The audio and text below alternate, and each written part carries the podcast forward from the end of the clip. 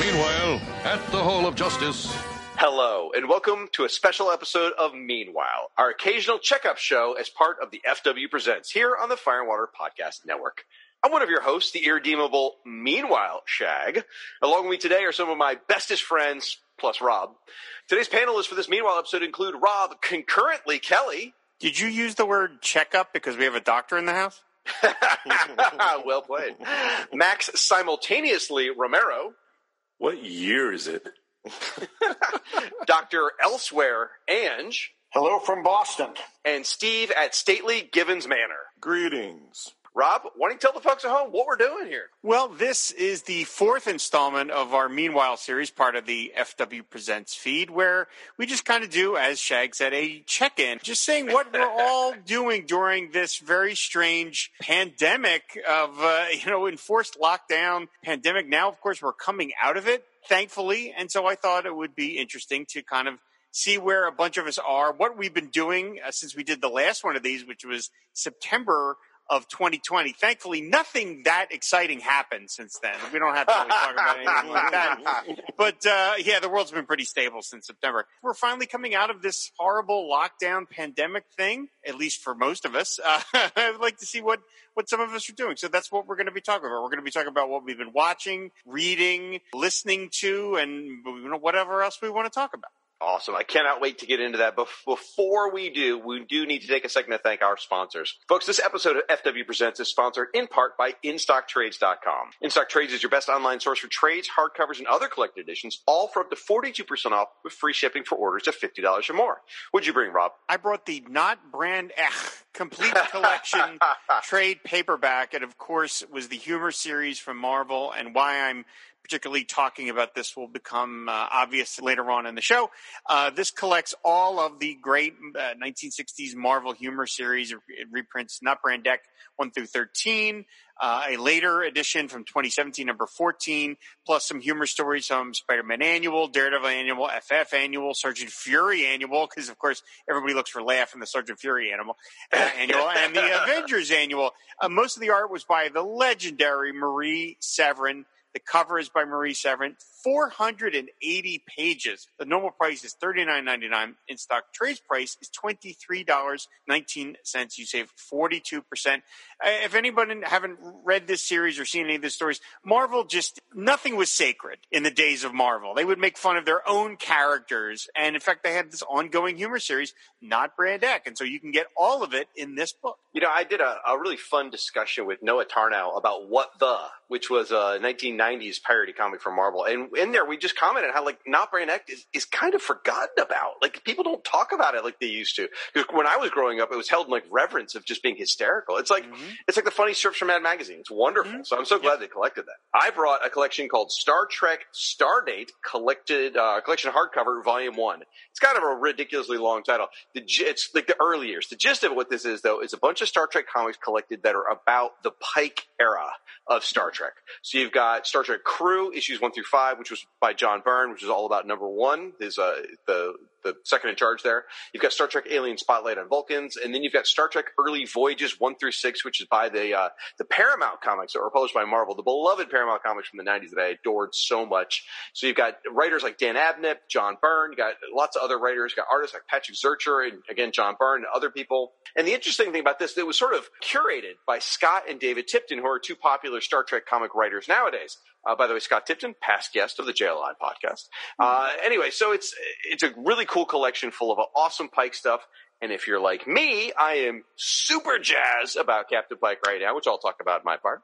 Uh, but this collection is 288 pages, full color. Uh, format is hardcover. It normally retails for $49.99, but you can get it for 30% off, so it's only $34.99. It's a lot of great comics. It will help you get excited potentially for the new Strange New World series in development. So check out these and all your other favorites over at InStockTrades.com. We also need to take a chance to thank you folks at home.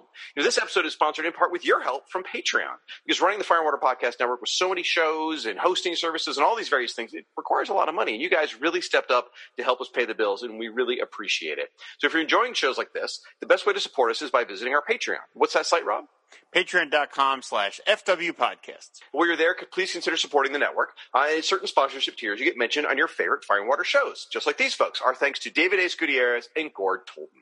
So again, uh, Patreon for the folks at home. One more time, Rob. Patreon.com slash FW Podcast.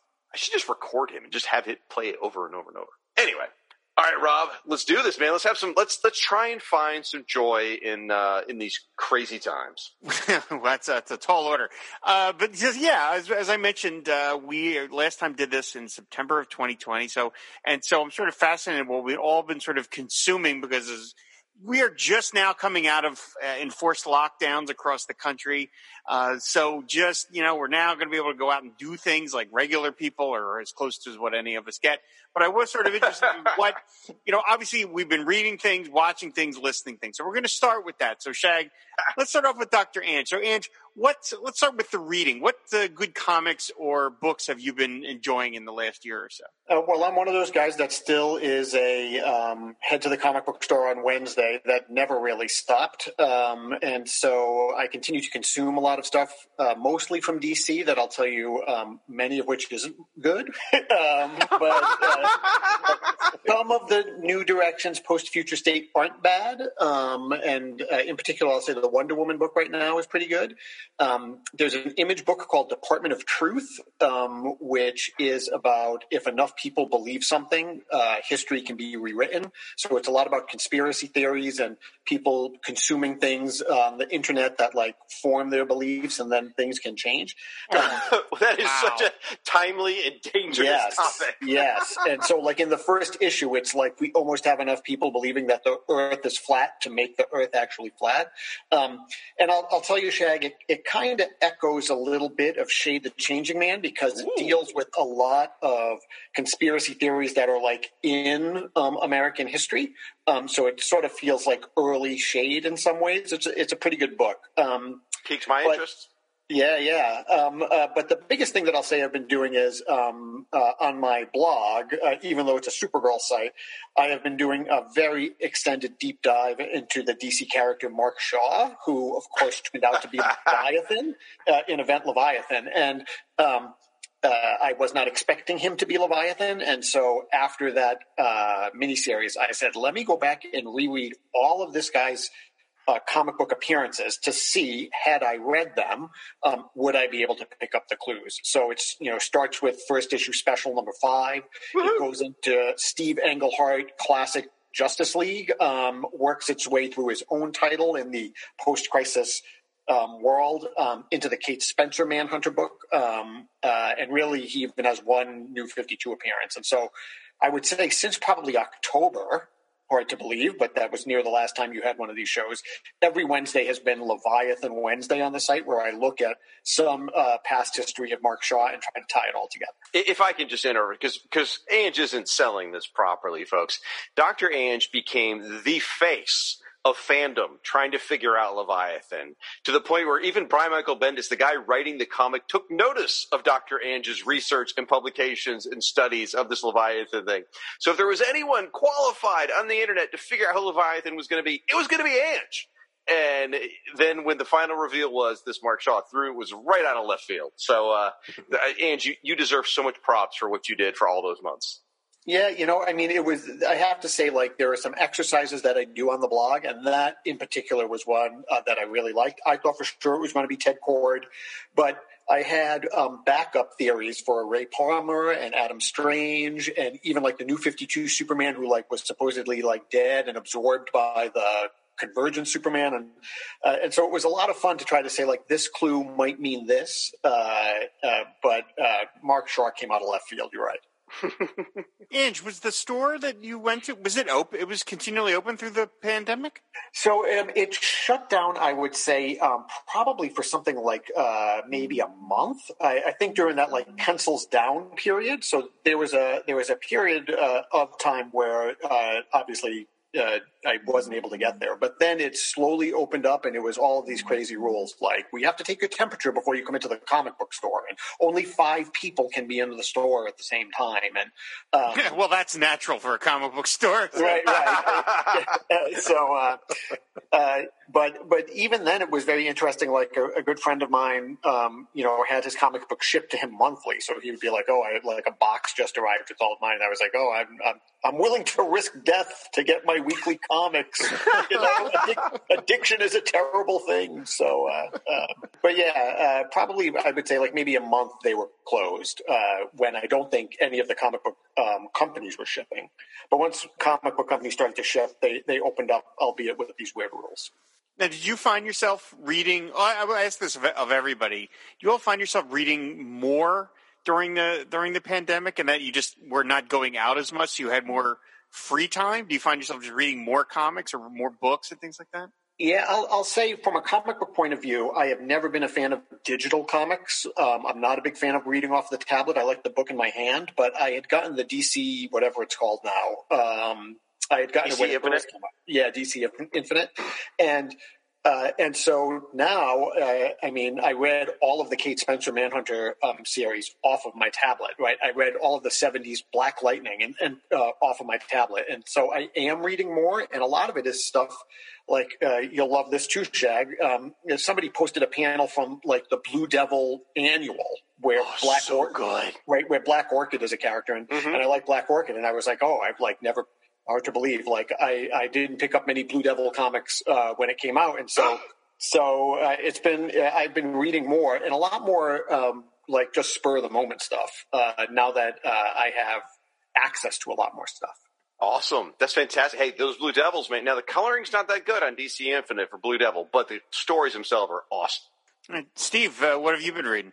Well, um, as you guys know, I'm an English teacher, so I'm going to give you fair warning. Uh, some of my reading skews to the uh, the literary. Uh, uh, yeah, well, shut up. And, uh, but I do have some stuff that is sufficiently nerdy here, so I, you know, I, I, I, I, I do belong here. I, I'm going to keep my my nerd card here. Um, but I'll start off with uh, I've started. Uh, I I have a, an Audible account, and I listen to audiobooks all the time, whether I'm like working out or in the car or something. And I definitely did a lot of that over um, the last year or so. And right now, I'm listening to, uh, from a certain point of view, The Empire Strikes Back. Um, Hmm. and they, they already had a previous book that was based on the first film, A, a New Hope. Uh, but it's basically they uh, a bunch of writers have been hired uh, to write tangential stories about stuff that's going on around the main events of whichever Star Wars film is the focus. Um, and this one's been interesting. They have a, a little few too many stories, uh, side stories about the. Uh, Oh my God, the Ugnaughts uh, from, uh, from uh, Cloud City. I'm like, okay, I don't need another story about them. Okay, but but it, there's been some uh, really cool things. Uh, there's one uh, story that's I'm reading right now where it has like a, you know that moment in uh, Empire where Han Solo tells C-3PO to go talk to the Falcon to find out what's wrong with the hyperdrive. Well, there's a short story that actually is that conversation that C-3PO has with the Falcon. That's And awesome. It's quite amusing. Wow. It reminds me of uh, the old Tales from the Jabba's Palace and Tales from the Yes. Cantina and stuff. Yeah, similar idea. These are, that sounds awesome. I'm, Yeah. I'm, are you enjoying it though? I am enjoying it. Yeah, uh, I, I think I liked the first book better. Uh, it was focusing on A New Hope, uh, but this one has been uh, uh, has been had a lot of entertainment value. Very nice and distracting. Um, now, going into the more English teacher literary mode here, I'm, I'm reading a book called Disgrace by J.M. Coetzee. Uh, it's set in South Africa, um, and it's about a, a professor who is. Uh, caught up in it's pre the Me Too movement, but he finds himself kind of having to question, getting some of his behavior questioned uh, towards his uh, towards a female student. Um, And uh, it's a Nobel Prize winning novel, very good, very well written, very dark and depressing. I don't know if I'm going to be able to uh, to keep reading it, but it is one of, it is a rather intense novel. Uh, I'm also and currently in the midst of reading um, a nonfiction book called Furious Hours by uh, a woman named Casey Cep. And it's a it's a book about.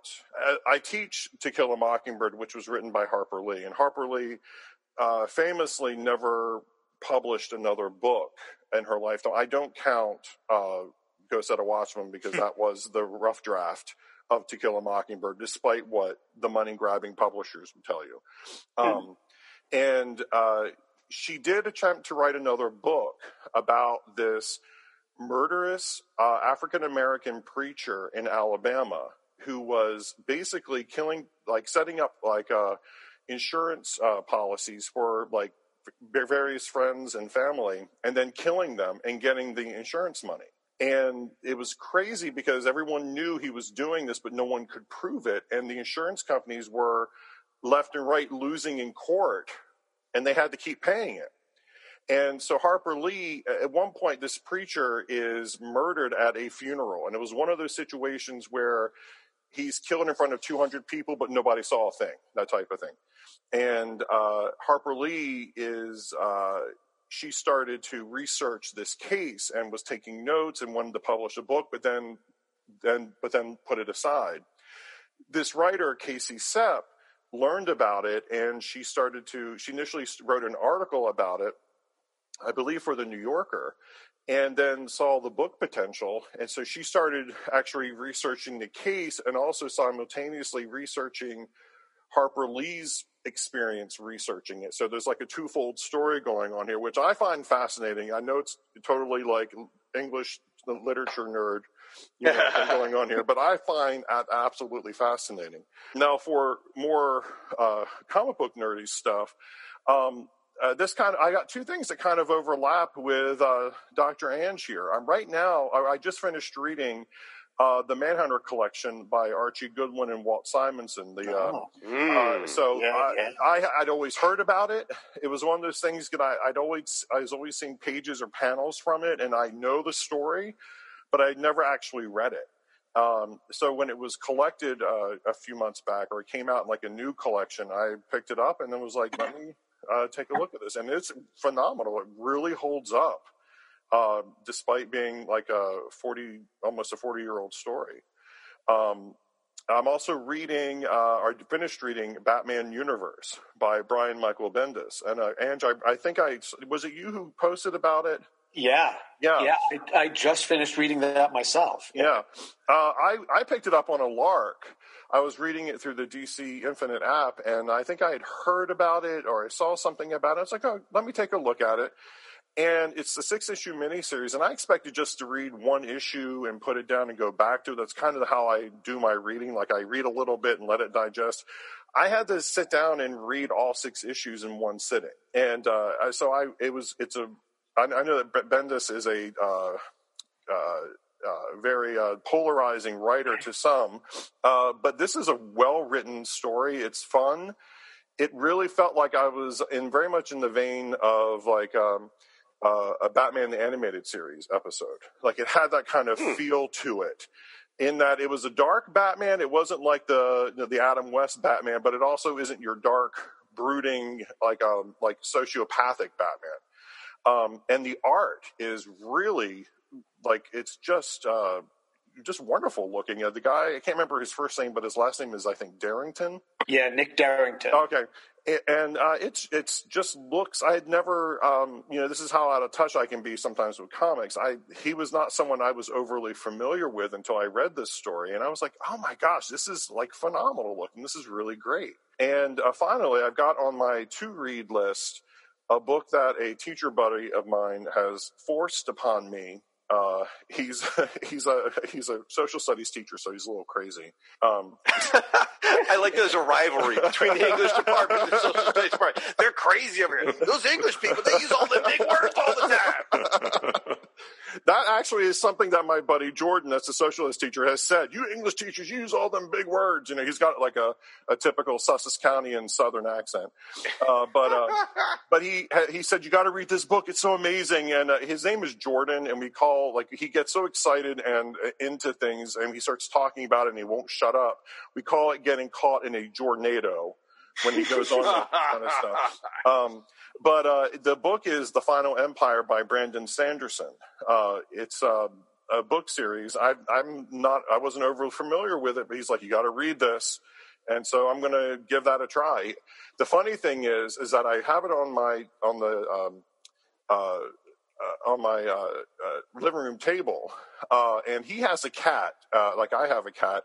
And when he, I was at his house and when he gave it to me, and his cat was kind of like brushing against it, you know, like cats will do.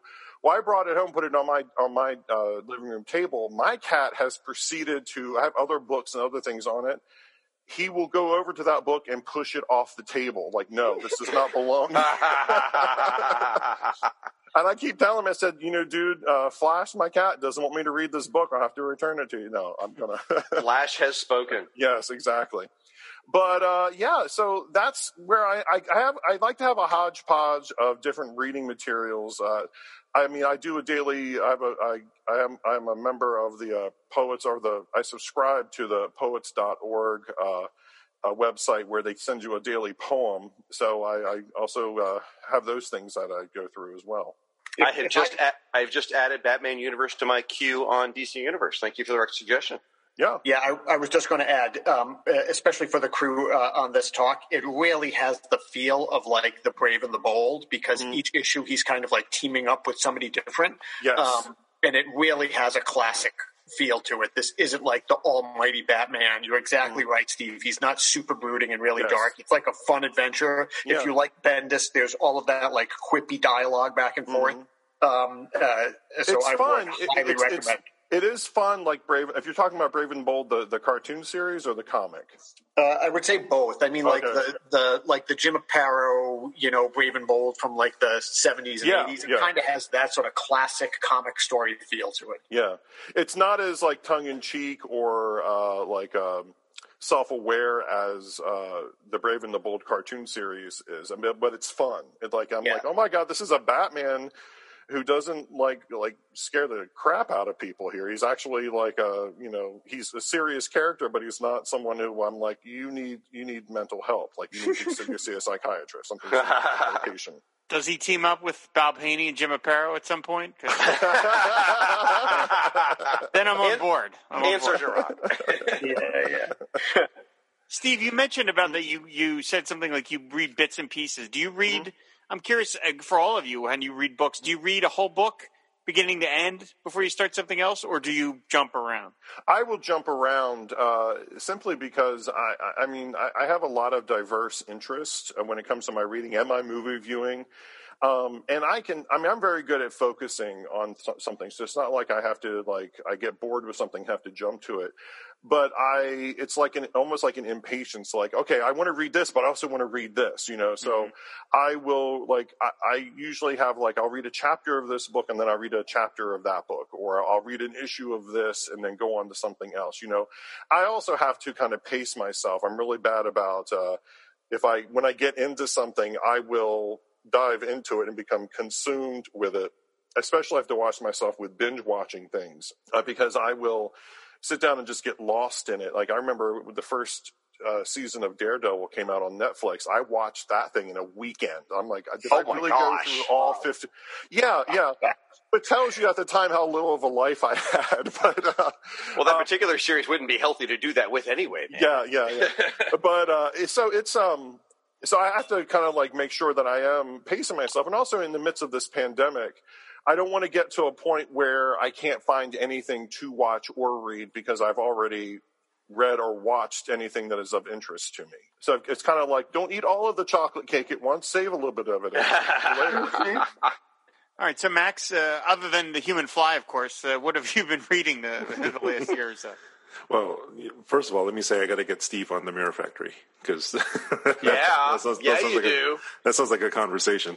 Um, and uh, I also just want to get to Rob's question about um, reading because I know for myself, like maybe, oh God, at least like the first six months at least, I couldn't read anything. I mean, my brain was just so fried. And I tried, and I just could not concentrate. But I couldn't concentrate on anything. I don't even know how I fed myself. And it was it It was, was actually. Sa- Sandy did it. Actually, Yeah, thank you goodness. don't remember it. Yeah. probably she was as bad as I was.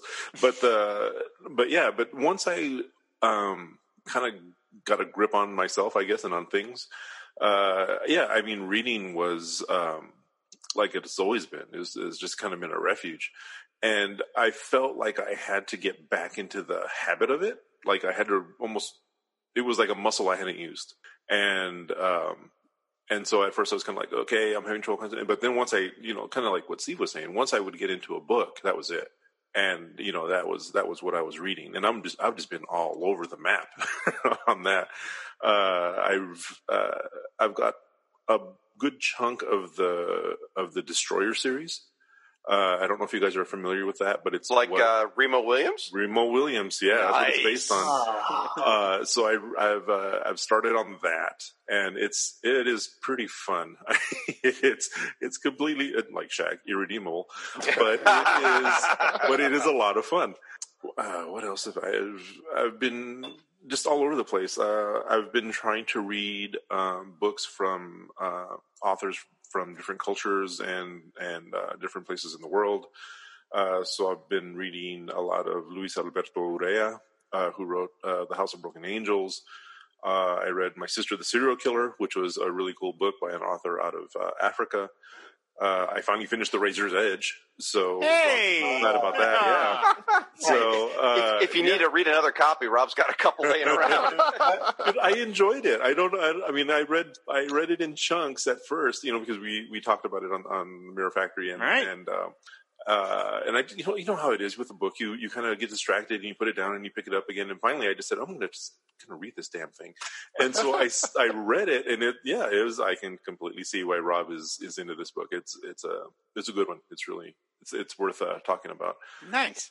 Uh, what else? I've also been reading um, crime fiction, uh, the good pulpy stuff from like the 40s and stuff that's uh, supposed to be like that. Uh, so I've been reading stuff. And of course, the first thing I did was read uh, stuff that was based in Chicago, since that's where I'm at. nice. Um, and that was that was nice because one was about a cab driver driving around. I'm like, I know that street. Um, Did uh, it seem authentic though? That that's always one thing that I always I'm interested to hear people who Mm-hmm. are familiar with an area. So did this writer seem to know Chicago? Yeah, Okay. yeah, he did. Uh, and it was an era from before I was here. Cabrini Green was still around uh, when when he wrote this. Uh, and if you don't know Cabrini Green, it's the neighborhood from um Candyman. Candyman. Yes, thank you. That's what I was trying to think of. Uh, and yeah, it sounds like it was pretty bad. so, uh, but yeah, it, it sounds. You know, it, it gets there. There is a divide between North and South uh, Chicago, and uh, yeah, that's pretty well represented, and that that came across as authentic. So yeah, it was it, and it was nice to see that in the kind of fiction that a lot of people uh, that could just be very easily throwaway kind of stuff. So it was it was nice to have that in there. Um, something that maybe wasn't quite as realistic is uh, I read the War for the Planet of the Apes prequel um, uh, because I really I really dig uh, Planet of the Apes and the books are actually pretty well written. Uh, and I finally got around to reading Between the World and Me by Ta-Nehisi Coates, uh, who is currently writing Captain. Well, just finished up Captain America, I believe. Uh, and so that's what I've been reading. Uh, you know, between two covers, kind of thing. Um, I've also been reading, and I keep talking about this on Facebook, and, and you know, it hasn't really gained any traction. But I, I've been reading a lot of Ahoy comics. Um, it's a it's a new company, but they've been putting out really. They've been, they've been putting out titles that remind me of why I started reading comics in the first place. Um, they have one that's a space adventure, but all the characters are uh, humanoid cats. um, that's that's that's Captain Ginger. Uh, oh, that's uh, that's by the folks that used to do Power Pack, right? yes, yes. Yeah. Um, there is uh, one called The Wrong Earth, which is basically what if gritty Batman and uh, six, and Batman sixty six switched worlds. Uh, so that's that's been a lot of fun. Uh, and my favorite is Billionaire Island, which was a uh, a limited series written by um, I, do- I was just talking about him. Oh, Mark Russell. Uh, Oh, with- from Wonder Twins. Yeah, from from Wonder Twins, uh, from um, Flintstones, uh, all that stuff, and it's very much in that same tone. It's really good. And uh, when I read Billionaire Island, actually, I was in the perfect spot to, oh, you know, just hate billionaires even more. and and so this really kind of uh, that really uh, scratched that itch. But I'm before you leave Ahoy Comics, uh, I actually have one of their titles on my like watch list. I'm waiting for it to go on sale. I'm going to pick it up. Hashtag Danger Mhm. uh, by Tom Peyer and Chris. I can never say his name, Rob. Chris Giarusu. Uh, Giarrusso. That's the one. Anyway, this thing looks so fun, and I'm just I, I've got it on my wish list, and I'm just waiting for it to go on sale, and bam, I'm going to pull the trigger. It just looks so good. You know, I I cannot say enough good things about Ahoy. Uh, Ahoy and Viol- and Violent, jeez, uh, Ahoy and Valiant are the are the books that I've been are the companies that I've been reading most lately. Uh, you know, there is some DC stuff and there is some Marvel stuff, of course, but those are the comics that I've just been enjoying. You know, just pure enjoyment, and and uh, you know, it's it's nice. It's nice. I mean, they have Edgar Allan Poe's Snifter of Blood, which is a horror anthology, which is you know, uh, you know, who's doing horror anthologies anymore? So it, it's it's good stuff. It's good That's stuff. Awesome. like That's why we do it, man, for the joy. Yeah, yeah, exactly. Um, Milestone is coming back. You know, Woohoo. they, they launched this month, uh, so I'm looking forward to that. Uh, I'm reading a John Carter anthology. I'm reading. Uh, I'm starting. I'm going to get started on the Solar Pons books by August Derleth, which are uh, like an alternative Sherlock Holmes. Look, Shirley Jackson, of course. I'm always reading Shirley Jackson. Um, oh, uh, we only find them when they're dead from Boom uh, is also a really good comic. Beautiful, beautiful to look at. The covers alone are amazing.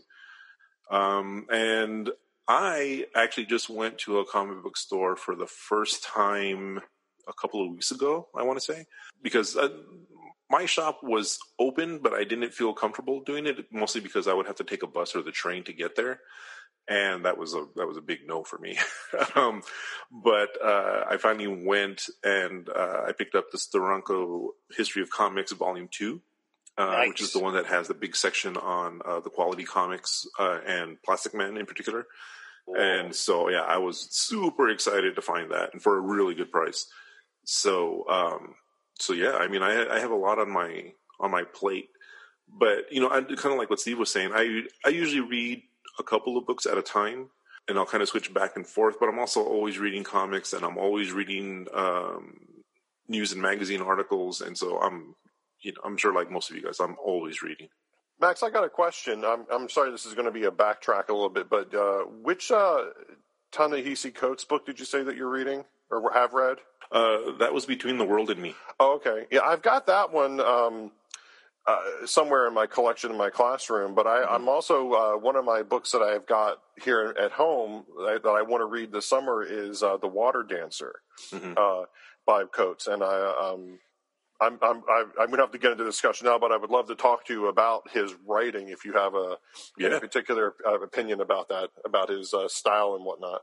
Yeah, that would be great. Yeah, because I I know uh, between the world and me is basically an extended essay, Yeah, uh, but the way it's constructed uh, is really well done, and I think works very well because it's a it's basically a letter to his son, yeah, uh, but it's a very angry letter to his son, and, and a very protective letter to his son, and. Uh, yeah, I mean, I, I had been putting it off because I thought it was going to be a little heavier than I wanted Yeah, to deal with at the time.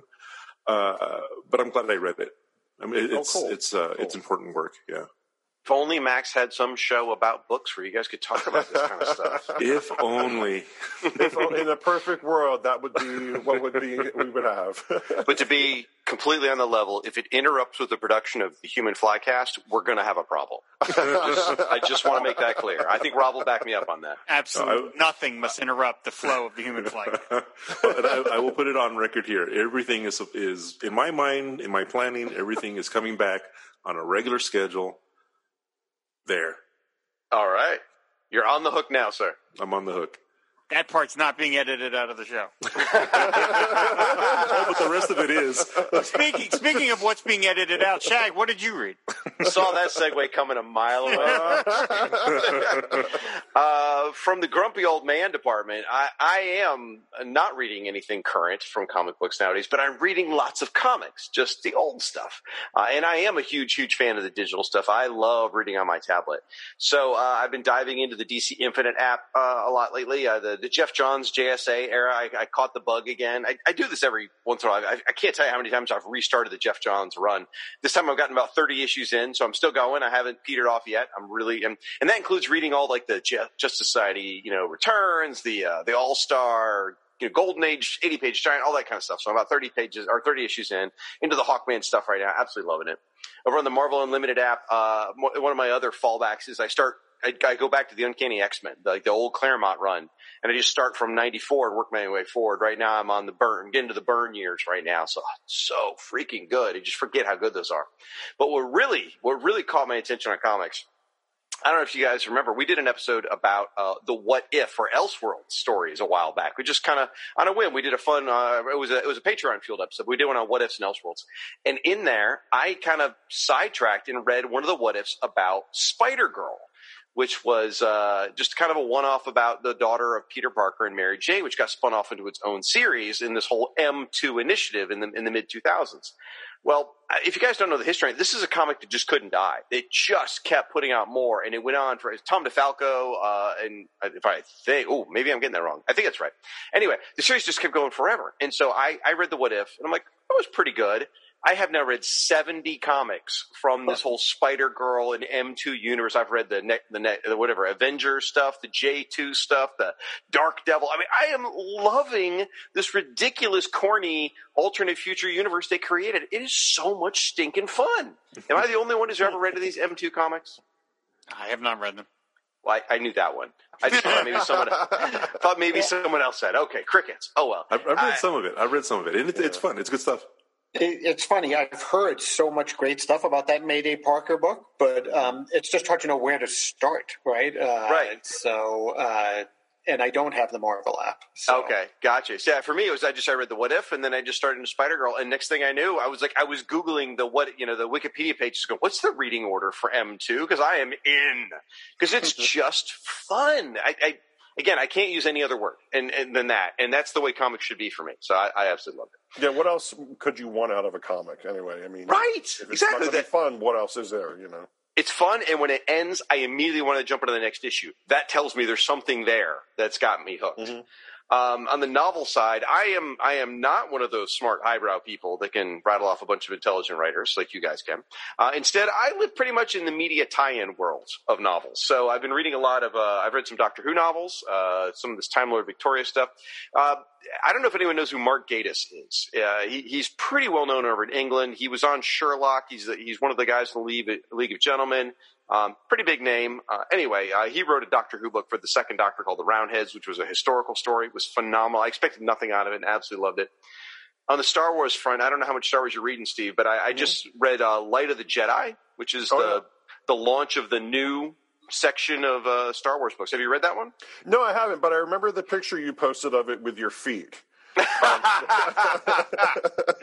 For those of you who don't know, every picture you ever see with my feet in, I don't have a foot fetish. It's just to irritate Rob. That is solely why I include my feet in every picture. Anyway, I don't well, comment uh, on it anymore because I don't want to feed into it. Too late. It's, that ship has sailed. But I, will tell you the truth, Shag. My whenever I'm scrolling through my Facebook feed, I, I don't feel complete until I've seen a picture of whatever your latest reading material is and your bare feet. Yep, there it is. my, my feed is not complete without without a shot of that. I'm here to serve. Um, so, Light of the Jedi was pretty good. Uh, Ryan Daly did an episode of Give Me the Star Wars uh, talking about it, and that inspired me to read it. And it's it's the launch of a new era of Star Wars novels, and Star Wars novels have always really excited me. I, I you know, I, back when Heir to the Empire came out and all that, I really got into all those. So this was a, I read it, it was decent. It takes place about 200 years before New Hope, and it's pretty good. It's a good first start. So I'm interested to see. I'll probably read a couple more of those. Then I also dipped back and finished up my reading of the X-Wing novels by Michael Stackpole uh, that he wrote back in the 90s. I love those books so much. I hadn't read them since they first got published. I just finished the first four by him. Uh, I was reading the comic books alongside with those because those are on the Marvel app now. The next one I need to read is I Jedi. So, um, Firefly, if you're a Firefly fan, I, a fan, I, know, I know the Joss Whedon verse is not exactly on the top of everyone's favorite list right now, but there's no denying that Firefly is a damn good show. Mm-hmm. And they just started writing some original novels based on it. So the one I read was the first one called Big Damn Hero. And Andy Leyland had recommended it to me. It legitimately feels like an episode of the show. It feels like like we're in between the season finale of the first season and the movie. It feels like it exactly fits in there. These people have captured the dialogue, the sound of the characters. It it was great. I absolutely loved it. So I, I can't recommend the Firefly books enough if you enjoy the series. And finally, the thing that's really got me all fired up are the Star Trek books. I love the old Star Trek novels. Uh, I've been reading the Diane Carey books lately. I just finished Dreadnought. Uh, now I'm reading Battle Stations, and I, the, the Kirk era of Star Trek, just in, in novel form specifically, just always sparks my imagination. I'm I'm always about my Star Trek right now. Uh, my wife's tired of hearing me walk around the house whistling themes of Star Trek. And uh, so, yeah, I'm, I'm in the middle of those right now and enjoying it. Now, to answer your question, Rob, when I was younger, I would usually like I took pride in like reading four books at a time. Um, and now I, I, don't do that because I feel like whenever I do that, I neglect one of the books and they sit for too long. So for the most part, nowadays, I try to stay in one book at a time simply because I know that one will excite me more and the other one will just get left behind for months. So I, I mm-hmm. typically just try and stick to one book at a time. Yeah, I tend to read one thing and finish it and then move on to the next thing. Mm-hmm. I don't mm-hmm. know for whatever reason. I mean, I guess it depends. I mean, like I mix comics in with books, but if it's book, I do one all the way through and then to the next thing. So, uh, Max, you mentioned the, the Razor's Edge. Now, of course, everyone knows, you know, Max and I did that episode of Mirror Factory about the Razor's Edge that I collect editions of that book. So I'm always on the lookout for another edition of that book that I don't own. And I was uh, searching somewhere and I saw some edition I never had with a cover I'd never saw before. And I was like, and it's a picture of a woman, which makes no sense because that's hmm. not the main character. But I was like, I don't care. I don't. I don't own it. And it was like two dollars and fifty cents. Oh wow! And I'm like, that's it. So I bought it sight unseen. So then the I get the envelope right, and I'm looking at it, and I'm like, I just, I just see the envelope, and I'm like, this is a little too thin to be the Razor's Edge. Oh, what can it be? Uh-oh. So I opened it up, and what I found was is it it's the book, but it is a teacher's edition of the book to teach young readers. Oh wow! Basically, a Cliff Notes version of the Razor's Edge. Oh, oh wow! I had no idea. Yeah, I had no idea it existed. So it like it goes through the book in chunks and is like, okay, here's mm. the main plot points, and then okay, here's what you discuss with your students this, this, this, yeah. this, this, this. And I'm like, oh, wow, that's cool. I had no idea that that even existed. Razor's Edge would not be a book I would have thought, even though I know it's been in print continuously for 80 mm-hmm. years. It's just not something I would think would have been taught in schools. Mm-hmm. That is really cool. Surprising to me. I does, love stuff it, like that. I, I, love that ephemera around, uh, you know, a book or a movie yeah, or something. You know, yeah, just something totally. weird that you would never even think about. yeah, totally. You know, it does. I have heard of it getting taught in schools. I've never uh, been in a situation where I've, I've uh, like a school where it's getting taught. I, have heard of it. It's also tends to get put on the banned list quite a bit. It's one of those books that, uh, for some reason, uh, it's found to be objectionable, and uh, uh, it, it's. I, huh. I know it's, sometimes that'll happen. It does um, feature one word that is used very casually at one point that sure, yeah. we straight up do not say nowadays. Yeah, yeah. Mm. But you, you, it's there's ways of getting around. Um, like the, I like I teach To Kill a Mockingbird, and the N word is used in that novel right, quite sure. prolifically. So I have to approach the the use of language in that novel uh, very gingerly.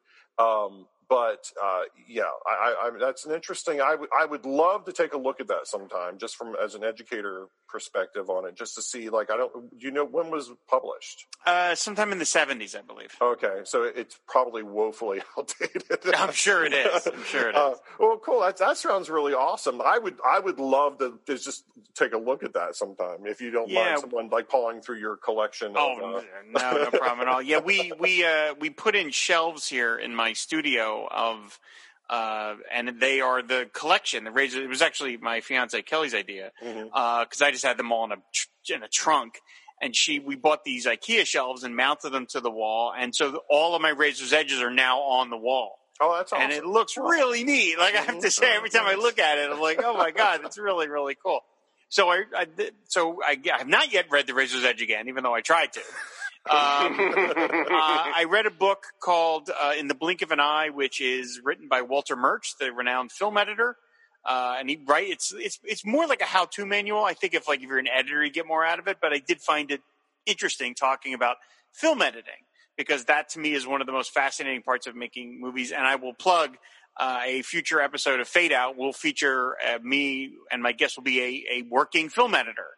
So that ought to be a really fun episode. And then, but the book that I read that, that really uh, is more akin to what, you know, kind of geeks are interested in and was really fascinating was this book called True Believer, The Rise and Fall of Stan Lee by Abraham oh, wow. Oh, Riesman. hmm uh, have any of you guys read this book? I haven't, but I've heard a lot about it. Yeah. Yeah, I haven't, but I've heard a lot about it. Okay.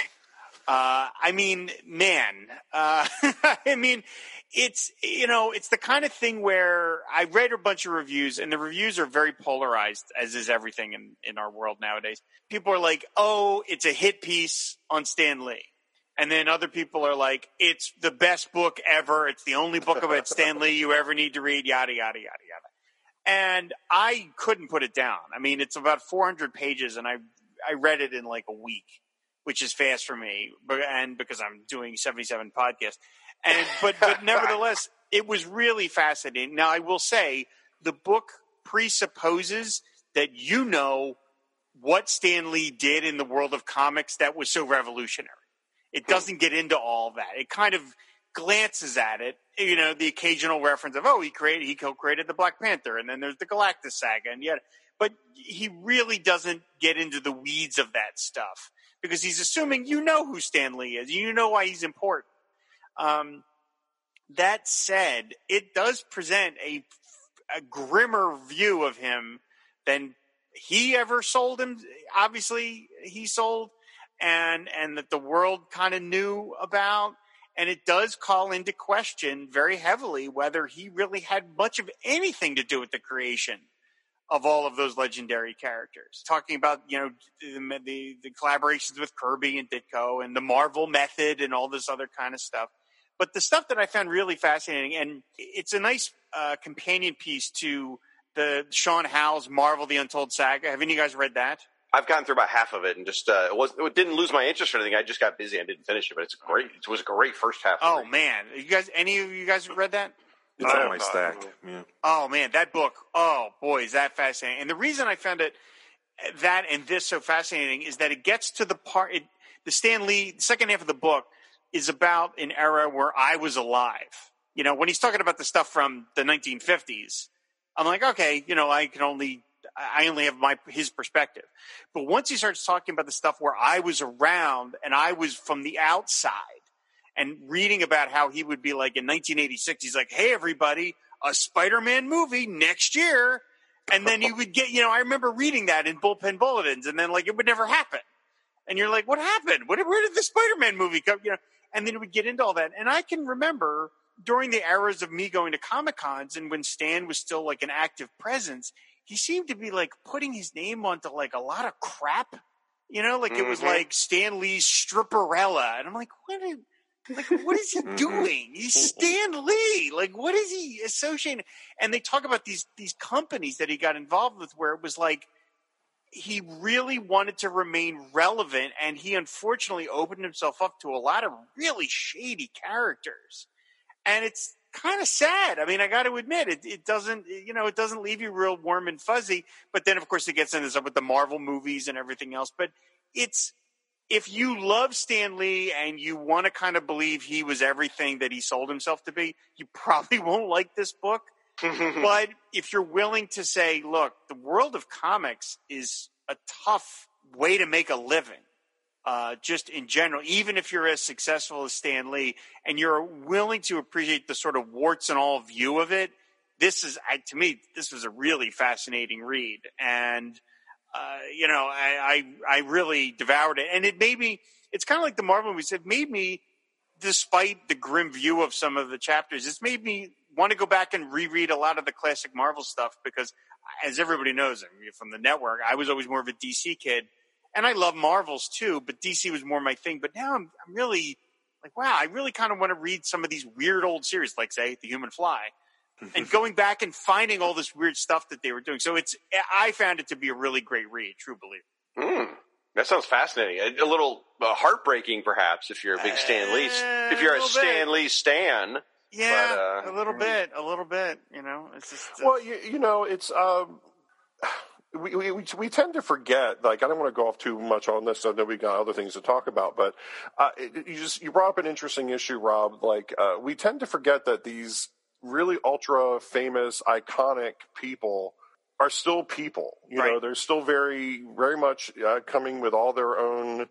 Uh, uh, faults and uh, issues and problems and things, and, and so uh, and I know that sometimes we have a hard time accepting, you know, people we've been idolizing uh, all our lives. Like, oh, what do you mean that you know, this person actually had a, a dark side, or wasn't always a nice person, or did things like that were kind of questionable, you know? But I, Well, so I always appreciate that. I always appreciate when we get that kind of that that look at a person, you know. I, I will say this I, again. I don't want to go in too far about the book because we want to talk about other things. But I will say the book to me, the book doesn't so much present Stan as like, oh, there's he had a dark side, although he did, like anybody does. Mhm. But like, it's less that, and it's more about that the man. Uh, If you if you only go by his persona of what you knew of him, which of course were in bullpen bulletins and his public appearances, to him life was like rolling off a log. Like everything was just charmed, and you see that he strived for a lot that he did not achieve, and that always bugged him. Like he wanted to be in the movies, and the Hollywood just was not interested. you know, and it was like you know, you would most of us, of course, you would say, "My God, anyone who."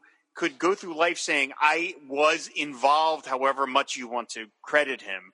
I was involved in the creation of some of the most iconic characters in the history of published literature. Isn't that enough? And for him, it was like, no, no, it was not enough. Like, you know, he, he wanted to be in the movies. And it was like, man, you co-created again, however you want to phrase that, Spider-Man. And he's like, well, yeah, but, you know, and you're like, well, what but? You know, like, isn't that enough? So it's stuff like that. It's just sort of amazing. And that, speaking of the Marvel movies, like we're kind of talking about what we are watching. And Ange, I want to start with you. I before we talk about what m- things we've been watching, if there's anything we want to talk about, I want to have, I ask this question of everybody: Is movie theaters are now ramping back up, and movies are ramping back up in a big way.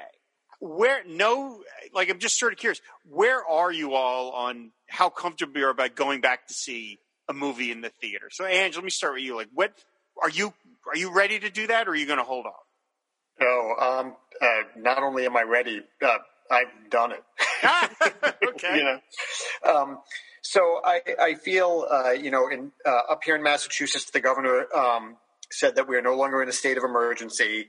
Um, there is a theater up here that's like an art house theater that also shows classic movies. So it's one of my favorite movie theaters to go to. I've seen a bunch of my favorite movies on the big screen for the first time uh, the last couple of years.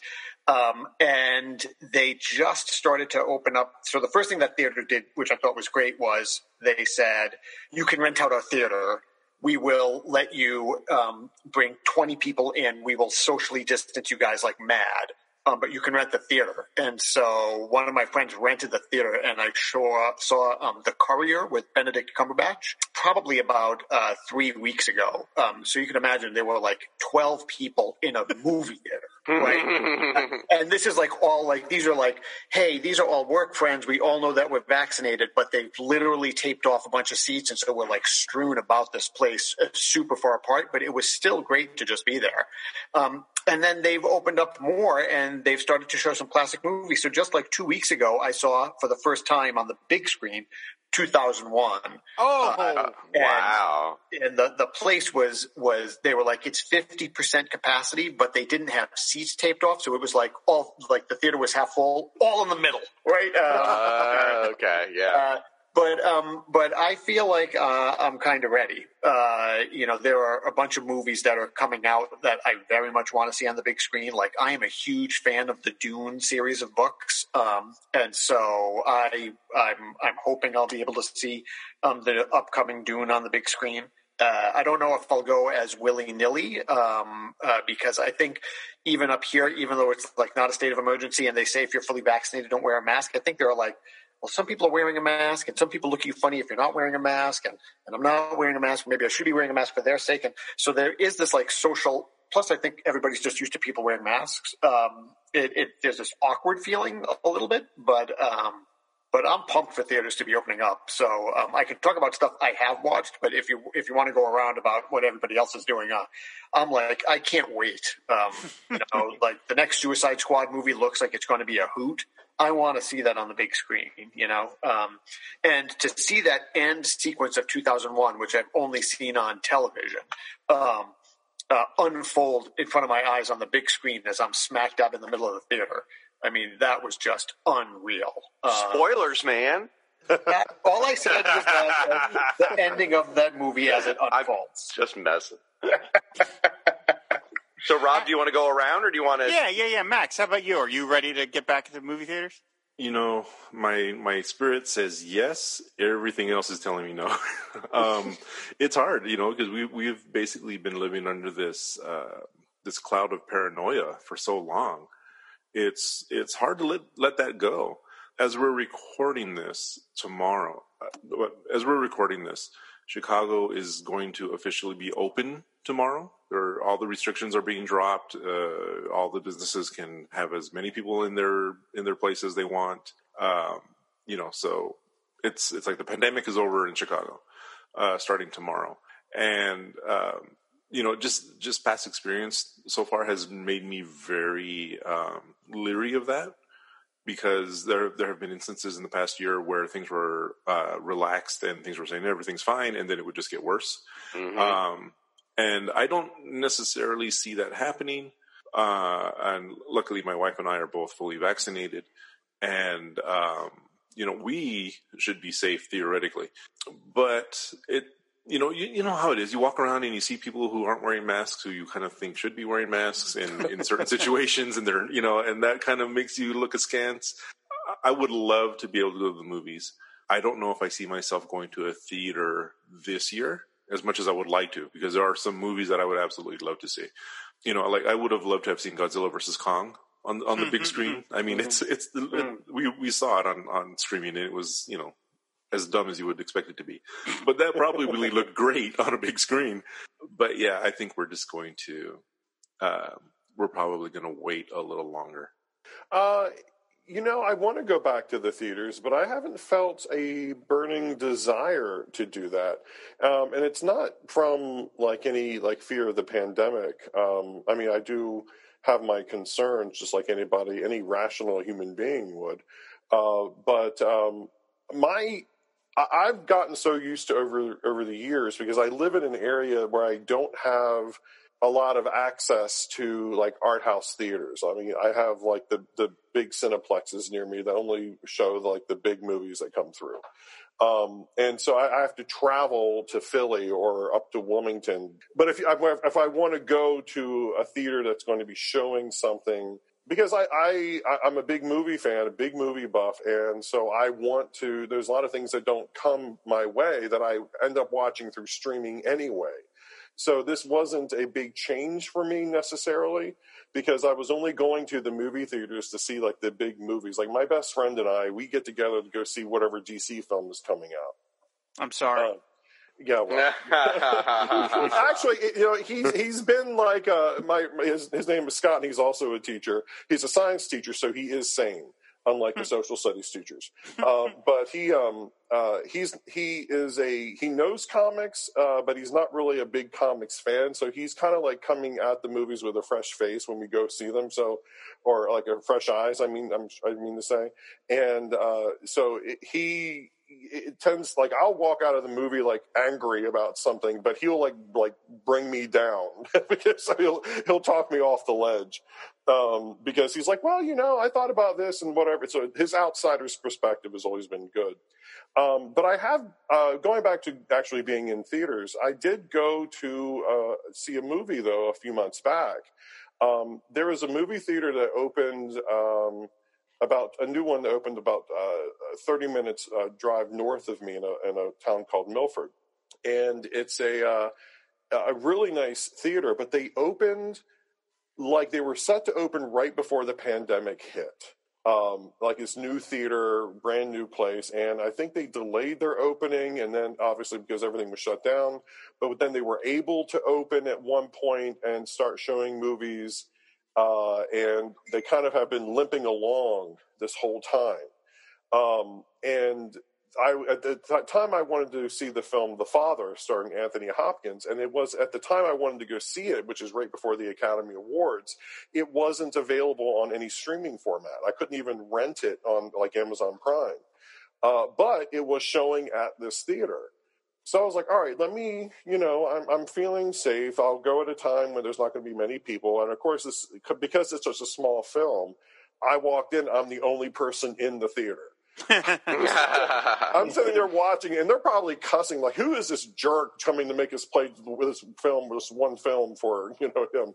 But um, I, you know, and I saw that film. And it wasn't. It's not a film that you need to see on the big screen, but I was so powerfully moved by the film that I'm glad I saw it and was able to go into like the award season kind of informed about how powerful this film is. So um, I mean, it's an amazing performance from Anthony Hopkins. Oh my God, it's uh, it's the Oscar-winning performance. Yes, yeah, and deservedly so. Like it's, uh, I, have, I don't know if any of you have seen it, but um, he plays and uh, a man suffering from Alzheimer's uh, dementia, and he. Um, the film very much puts you in his world, his perspective. So you are often getting as confused about things as he is because you're actors will show up and they're playing like different characters at different times, or you have uh, different actresses playing his daughter uh, because that's how he is seeing it. That's how it's happening for him.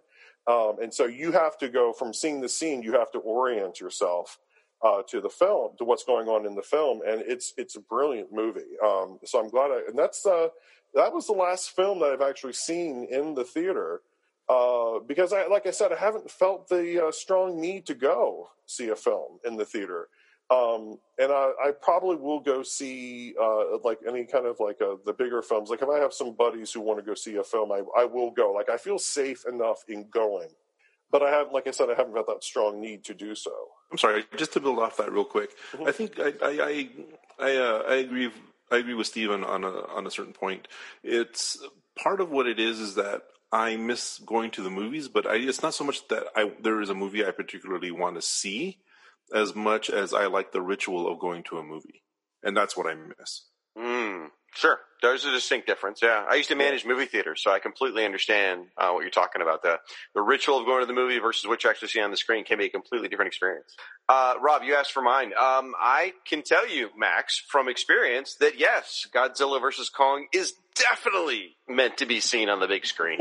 uh, we do not have HBO Max in my house. Uh, and, and, so a couple weeks ago, my daughter went and spent the night at a friend's house. And my wife and I said, wait a minute, we, we could have a date? What, what do people do on dates nowadays? so we're like, we could go to a movie, I guess. And one of our local theaters, this is probably about two, three weeks ago, one of our local theaters uh, advertises the social distancing thing. So we looked into it it was amazing. It was it was one of I, online. Like I bought our tickets, and then instantly, the minute I bought our tickets, all the seats around us, like two block seats of two, all the way around us, were immediately blocked off. Like no one could buy those tickets all of a sudden, which was pretty cool. So um, it's called the shag filter that the people. oh, it's not pandemic. Oh, okay. I, that makes a lot more sense. You pay um, extra, um, but it's worth it. so we, we, went and saw Godzilla versus Kong in the theater. We wore our masks, and sort of like you guys were describing, everyone's kind of shifty-eyed, looking at each other. Are you going to wear your mask? I don't know. Are you going to wear your mask? Kind of thing. So we all wore our masks though, except when we're you know munching on food or whatever. And it was a great experience. I mean, yes, it's a big, dumb, dumb, giant movie, but dang, it's meant to be seen on the screen when my butt vibrates when a building falls over or whatever. That's that's the way that movie's meant to be seen. Um, I am planning to go back to the theater for Black Widow. Uh, I'm planning to go back to the theater for Suicide Squad. And I, I, there's a trailer that's really caught my interest. The Hitman's Wife's Bodyguard. it just looks stupidly fun. And I'm like, okay, I, I could maybe go back for that one. There's a little there's a little local place that's uh, an actual video rental store here in town. Uh, specializes in DVD, VCR rentals, old schlock films. Like, Rob, you'd love this place. Wow. And, uh, yeah, sounds like I would. You really would. And they have built in um, on the back side of it a, a, little mini theater. It's got like, I don't know, 12 or 15 seats. It's just got one of these, you know, projectors that you can, you know, whatever. And my, my buddies and I, we have all made plans pretty soon. And it's just going to be us who've all been vaccinated anyway, but we're, we're going to rent it out and watch Flash Gordon, the, the 1980s Flash Gordon. We're just dying to see that. nice. And and just one since we're talking about this has nothing to do with theaters. Just this is my last comment on movies. Uh, I have still not seen the Zack Snyder Justice League, and I still have absolutely no plans to watch it. So I'm just putting that out there.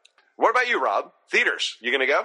Yeah, well, I, it was funny. I had decided that uh, once things opened up here and I, we, you know we're vaccinated, that Black Widow. I was going to go back for Black Widow because I've seen every Marvel movie in the theater, and I was like, I don't want that to change. Even though I pay for Disney Plus and the 17 other streaming services that I have, uh, I was like, I want to see that in the theater, and and that was like, all right, that'll be the perfect one back. But then uh, we were talking about maybe you know like was there, and the other thing is there's like nothing playing.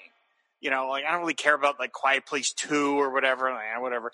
But we happened to see that um, Edgar Wright, the great Edgar Wright, uh, who I love, love every one of his movies, Hot Fuzz, Shaun of the Dead, all you know, Scott Pilgrim, you know, all great stuff. Uh, he has a documentary coming out about a British band called the Sparks Brothers.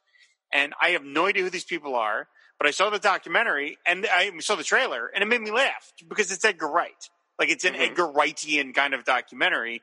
And they're doing a special preview of it this Saturday in Philadelphia. So we're going. Uh, oh, so cool. that's going to be our first. We just decided right then and there, and I bought tickets, and so that's going to be our first movie back since I saw King Kong. Uh, in 1933? Yeah, the 19, I'm very old. The 1933 King Kong. Movies were only 10 cents then. It was quite a deal. Um, but no, the, the, last one I saw pre COVID was the, the Fathom Events did King Kong. Uh, uh. And, and, it was literally like the next day we started working from home. Like it was oh, wow. like we got it wow. right under the wire, mm. and we have not seen a movie since. And like you, Max, like you were talking about, I just miss the the the presentation of it. You know, mm-hmm. just going to see. And so now I do get HBO Max. Again, I just a fortune in streaming services that I'm paying for. I know when you said 17, I was like, oh, you you dropped some. Okay. Yeah, really, seriously. and and so like kind of what you were talking about, like I'm being more picky because I don't, you know, I am more cognizant of the fact that like, you know, yeah, yeah, I'm vaccinated, which means I am safe from it, but I also never got a cold in the last year, which was nice, you mm-hmm. know? Right, right. Yeah. And, yeah. and I'm like, that was kind of cool. And so I'm like, do I need to see The Suicide Squad in the theater when it's available on HBO Max for me?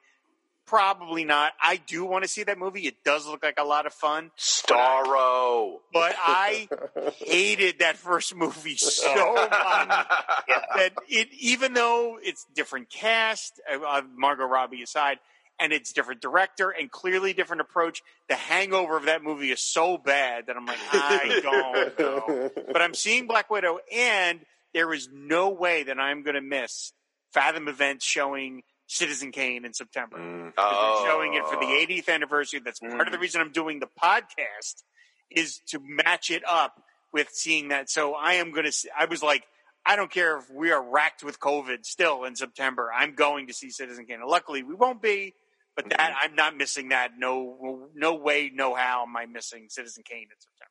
Yeah, I, um, Rob, I hope you get to do that because um, I know you said you saw King Kong right before the shutdown, but I, you know, for many of us, you know, uh, we're not old enough to have seen those classic films on the big screen in the way that they were intended to be seen. And I remember a few years ago, uh, they brought out uh, it was some what was the series? They were doing like an old uh, like a new month every an old movie and, and one month it was singing in the rain. Yeah it's fathom and, events doing yeah that, it, that's fathom as well? Okay.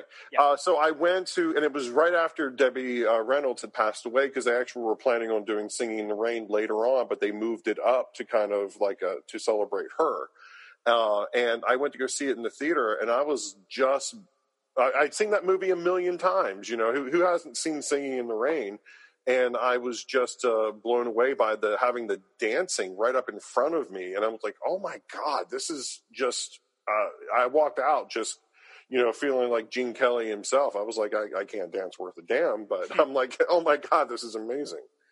Yeah, yeah. yeah. It, those are I, they last year they were going to do Psycho, for its uh, 60th anniversary, and then they didn't because we Oh. were in the middle of COVID, which was a damn shame because I was really looking looking forward to that. But yeah, I was the minute in January Fathom event said we're doing Citizen Kane, I'm like, that's it. I'm going. I don't care how many masks I got. I'll, I'll I'll wear one of those human bomb suits. I don't care what they need. I'm gonna I'm gonna do it. So all right. So we we've been talking for an hour already, oh. and we still have a bunch of things to get to. So I think maybe we want to like. Do we want to kind of shift on to talk about like wrapping up each a little bit? What we kind of else we want to talk about before we before we sign off? Lest this episode go on for four hours. Lightning round. So, um, in terms of watching, I hope everybody's watching the Superman and Lois show on the CW because that's really good.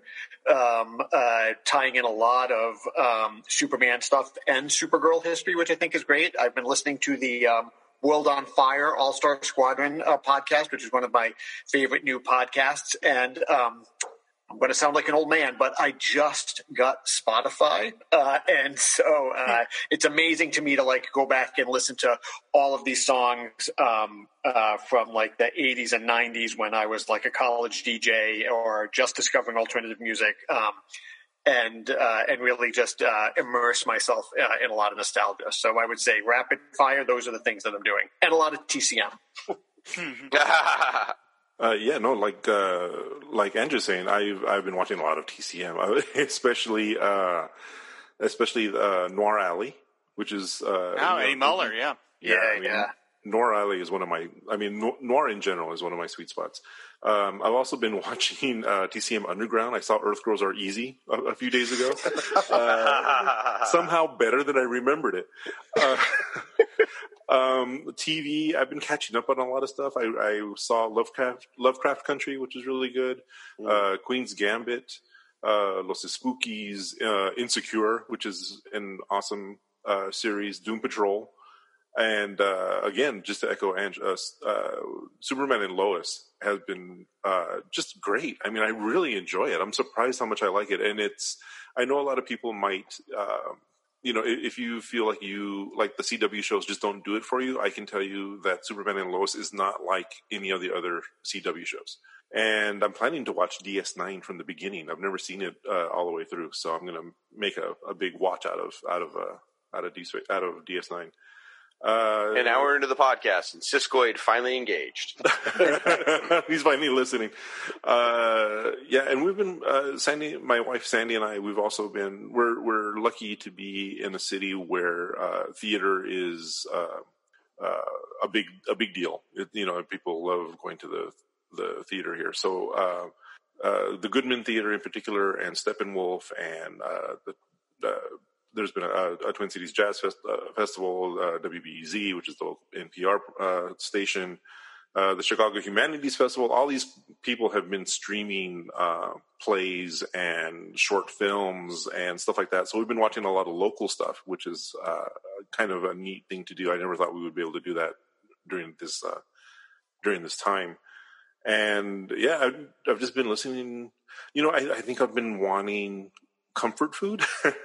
so I've actually just recently I've been rediscovering uh, what I was listening to as a teenager, which is uh, awful. Well, not awful. I still love it. Hair metal. So Nice. yeah, Yes. so- you were I've singing my tune, brother. Yeah, man. So it's it's all Scorpions, Judas Priest, Iron Maiden, all of that, man. I'm just I'm just shredding on my air guitar like all the time now. I never thought I could love you even more, Mac Oh. That that was my bread and butter, man. I was that was what I listened to, uh, and I've also been getting back into punk. So I've been uh, listening to Doctor No and Death and Alice Bag and Fea. Uh, and you know, uh, this is going to totally screw up my my uh, my rep that I just got with uh, with the Scorpions. I have actually been really enjoying uh, Olivia Rodrigo's latest uh, new album. it's, actually it's actually pretty good, and yeah, so that's uh, that's pretty much what I've been doing. I, I am hearing you talking, and the words "rat oeuvre" are in my mind now. That's what I'm hearing in my. Do not come down on Ratt. I used to love Ratt. Cinderella, all of that, all there. Oh Lord. Okay, Steve, how can you possibly follow that up? I, I don't think I can, but I will. I, I will at least say what I've been watching. Um, I, I have a goal. Like I try to watch a new movie every week, meaning a movie I've never seen before. So it could be 50 years old. So it's a new movie to me.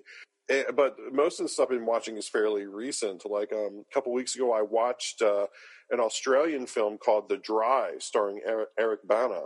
Uh, and it's a really uh, gritty uh, mis- murder mystery set in like uh, in Australia, but in, in like um, I can't remember the name of the area, but it's like a drought land, uh, and everything is it's called the dry because everything is literally dry. Uh, and he returns home to his childhood town. Uh, and he is getting embroiled in what has what appears to be the murder suicide of his friend who kills who his people are assuming that his friend has killed his wife and child. Uh, so it's a very dark story, and so he begins to unravel the mystery of what happened, and it's uh, it's fascinating. It's just it's a really great film. I watched the the, the third Conjuring film recently. Uh, it's it I I'm always uh, entertained by those movies uh, simply because um, I don't I don't think they're particularly well done and, and like they're brilliant pieces of horror, but uh, I always enjoy uh, Patrick Wilson and Vera Farmiga, and they're like uh, they are totally committed to those characters of Ed and Lorraine Warren, so it's always a, a hoot to watch them together. I watched Raya and the Last Dragon, when it when it became available on Disney Plus. I'm cheap, so I didn't want to buy it. Um, uh, but that's a charming little film. Like I watched it, and it's definitely Disney, but it it has a really good story, uh, some beautiful uh, animation. Oh my gosh, there's and just it's there's some really beautiful sequences there. But are you going to watch Luca? explain to me what Luca is again. I'm sorry. It's a. I think it's a Disney. Um, it's a collaboration between Disney and the other people whose names I can't remember. Uh, but it's like looks like Little Mermaid Boys, I guess. No, I'm sorry. okay, yeah, I, I, it sounds interesting. I may take a look at it. Okay, but uh, tonight I watched uh, In the Heights. Uh, it became mm. available on HBO Max, and um, I was watching it, and I hesitate in saying too much about a film after I've just watched it because I may still be on that movie high.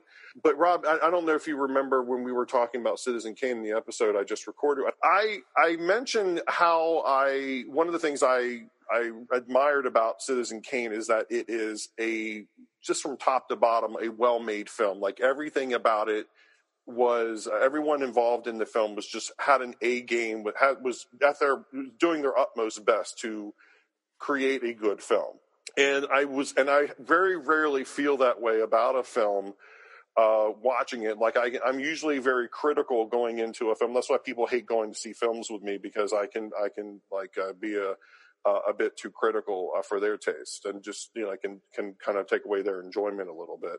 Uh, and i uh, people like their blissful ignorance and i have to dispel the blissful ignorance sometimes um, but but um, uh, I, I you know and i very rarely feel like a film is like from from start to finish just a well-made film. And I came out of watching In the Heights and I'm like, there was no part of that that felt wrong or false. Like I watched this and I was like, this is this is a fantastic film. You know, like I, I, I, my opinion may change tomorrow. Like I said, I may still be on that movie high that, that just watched it kind of high. Uh, but I, you know, usually that's not a feeling I get uh, from a film right away. So I'll, I'll have to uh, get back to you on whether or not I actually retain that feeling about it. In terms of TV shows, I started watching Dark over the pandemic. And I've had to watch it in fits and starts because if you ever, if you know anything about Dark, uh, it is uh, time travel. Everything is like this big uh, Mobius strip. Everything is just overlapping on itself. It's also uh, in German and subtitled. So by the time I was done watching the first season, like I was bleeding out of my eyes and my ears, trying to put all this together. So I watched the first season, and then I had to leave it and like go start watching like Schitt's Creek or something. um, just to kind of like cleanse the palate. But I went back into the second season. It, it is so good. It is so well done and smartly written. I haven't gone back into the third and final season yet because, like I said, it's one of those things. I'm like, okay, I've got to like, like do my stretches and be ready to, to jump in and watch this thing because it's it's intense. Um, I also uh, watched uh, Lovecraft Country. I think uh, Max mentioned that. That's a very great series. I just I, I enjoyed uh, very much uh, like the stories that were being told there. Um, I recently finished uh, Mare of Easttown on HBO Max. Really great murder mystery. Um, I, the accents got a little grating after a while because I'm like, okay, you're trying too hard. It was almost like they were they were writing dialogue just to showcase the accents. I'm like, all right, enough, enough. Water, water. yeah, exactly. I'm gonna go to the Wawa and get my hoagie. You know, I'm like, come on. and I'm also a big uh, uh, old movie. I'm excuse me, old TV fan. I I'm a big I Love Lucy fan, and I've been like like I'll just put on like a, a season of I Love Lucy and let it play while I'm doing stuff around the house. Uh, and the same thing with the X Files. I I'm, I'm like an X Files fan from way back, so I'll do that. So that'll be like stuff I'll have playing in the background. So yeah, that's been my viewing habit so far. You know, I, I don't think I top Max, but you know, who can when you bring in hair metal into a conversation? Falcon and Winter Soldier, even though it's been over for a while and I even did a full episode on it, it's still on my brain. I enjoyed it that much. Started watching MODOK, which I thought I had no interest in. Uh, I caught it on Hulu. It's uh, it's like a Robot Chicken style uh, with MODOK, the Marvel villain. Yeah, Pat And- Oswalt. Yeah, it's um, it, it's it's on the cusp of being really good. It's like uh, it's like enjoyable enough, but like I find myself going back more for the voice actors and for like the super deep, deep, deep like Marvel uh, uh, minutia that shows up like armadillos in an episode, and you're like, well, what? You know. So uh, anyway, it's it's fun. Uh, I also discovered some mainstream shows, uh, Brooklyn Nine Nine and New Girl. Uh, I feel like no one on earth ever watched either one of these shows until I found them. Uh, they're both very funny. I recommend them. You should try them. You're welcome for that discovery. Uh, speaking of discovery, so watching Star Trek Discovery season three right now and really enjoying the heck out of it. And the magic is my wife is watching it with me. My wife is a complete normal person. She has no interest in any of this crap. Uh, now, she, of course, she's familiar with Star Trek because she's breathing. Uh, but in general, she doesn't probably remember anything Star Trek since Kirk in the 60s. Not that she was alive for it, but, you know, growing up with it. And uh, I put it on in the room, and now I like, I'm not allowed to watch the next episode until she's with me, which is great. Very excited about that. Tried to watch Lower Decks. Uh, I am, I should say, I'm making my way through Lower Decks. Uh, I'm not loving it, but it's every once in a while there's a gem in there. Uh, I, I'm trying to immerse myself as much Star Trek as possible because really what this all is is is about waiting for Strange New Worlds because I cannot wait for that show. I am so excited about that show. Uh, the Anson Mount, the guy playing Pike, I have like the biggest man crush on that guy. Like he can do no wrong as far as I'm concerned. He is a handsome leading man. He is awesome in the role of Captain Pike. I love the whole cast so far for Strange New Worlds. I am so ready for that show.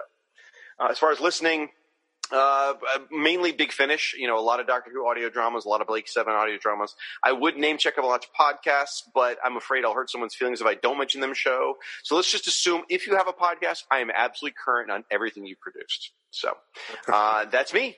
What about you, Rob? I'll ask you about Citizen Kane minutes shortly. I'll tell you all about it. Rosebud. Uh, yeah, no, I well related to that. I mean, I I have I sort of stumbled into. I, I found that because I am producing so many shows and re, you know re- doing notes for them and all the stuff, that I find it very difficult to sit and watch a movie for pleasure anymore. Because I'm always like, I should be working on something else. I should be working on the Pod Dylan or whatever. And other than when uh, Kelly and I are watching something together, I'm, I, I just find it very hard to block out two hours and just sit and watch a movie for no other purpose other than enjoyment, which is crazy because I mean, you know, that's the part of the idea. And I have sort of stumbled into that.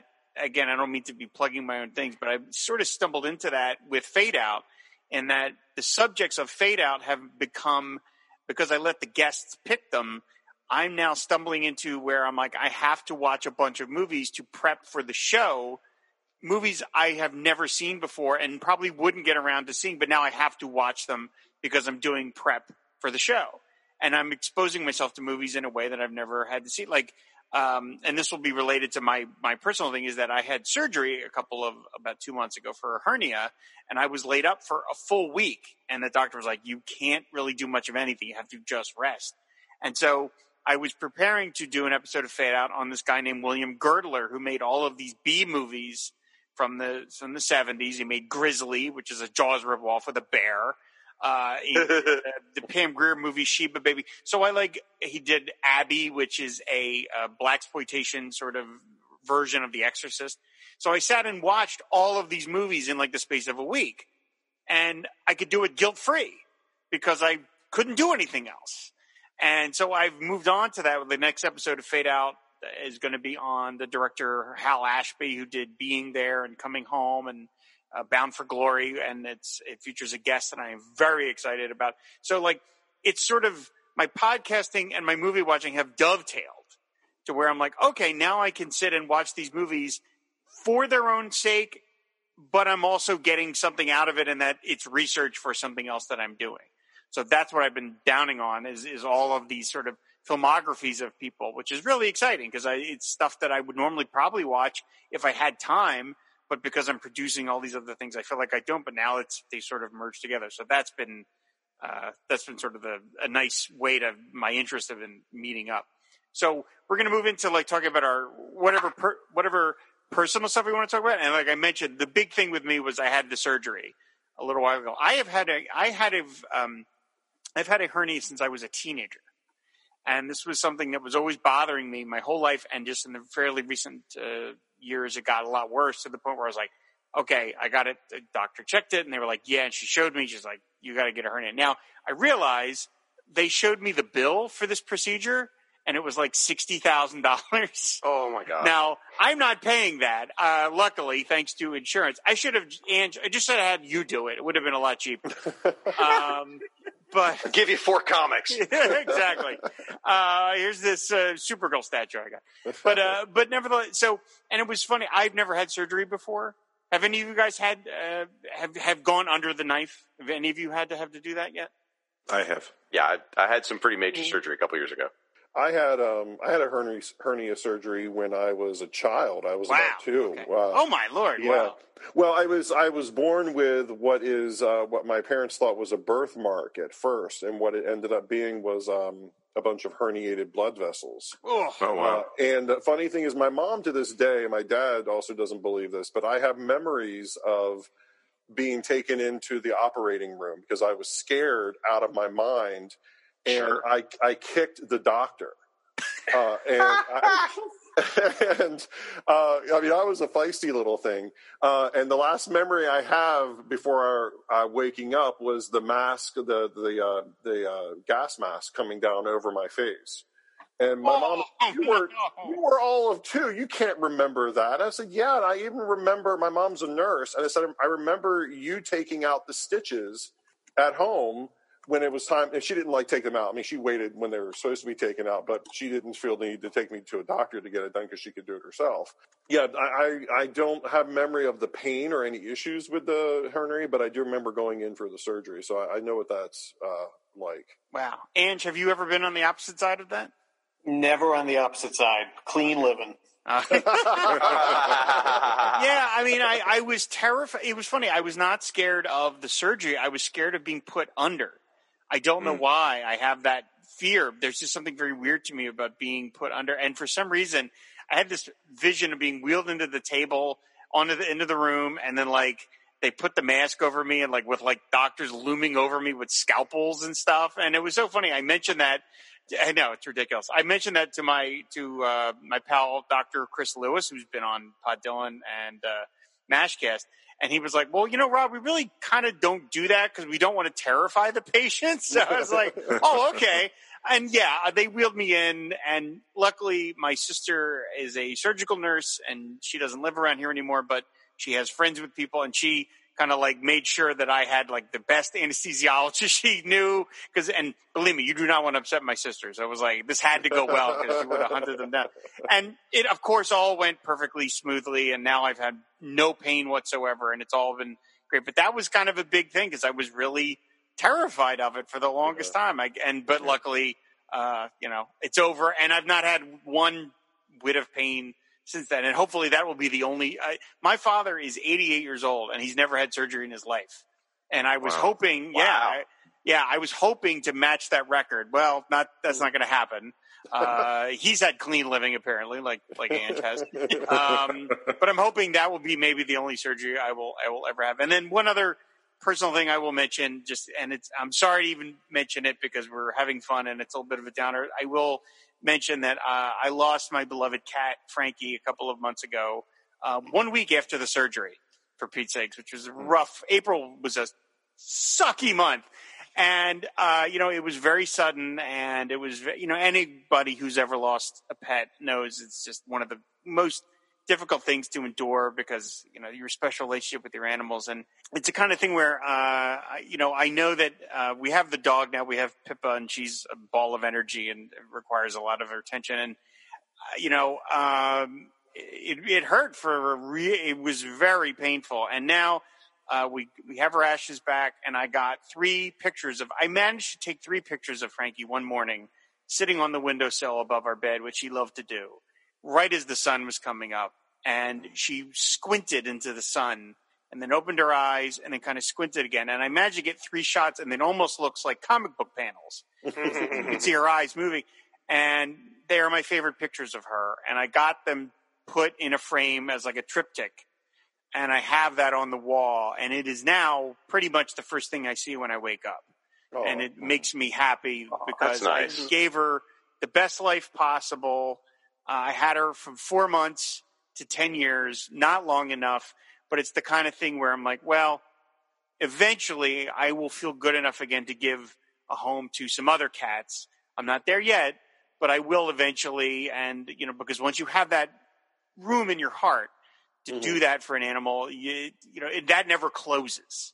You know, you always are going to have it the rest of your life. And so I'm just lucky that I got to spend the time I had with her.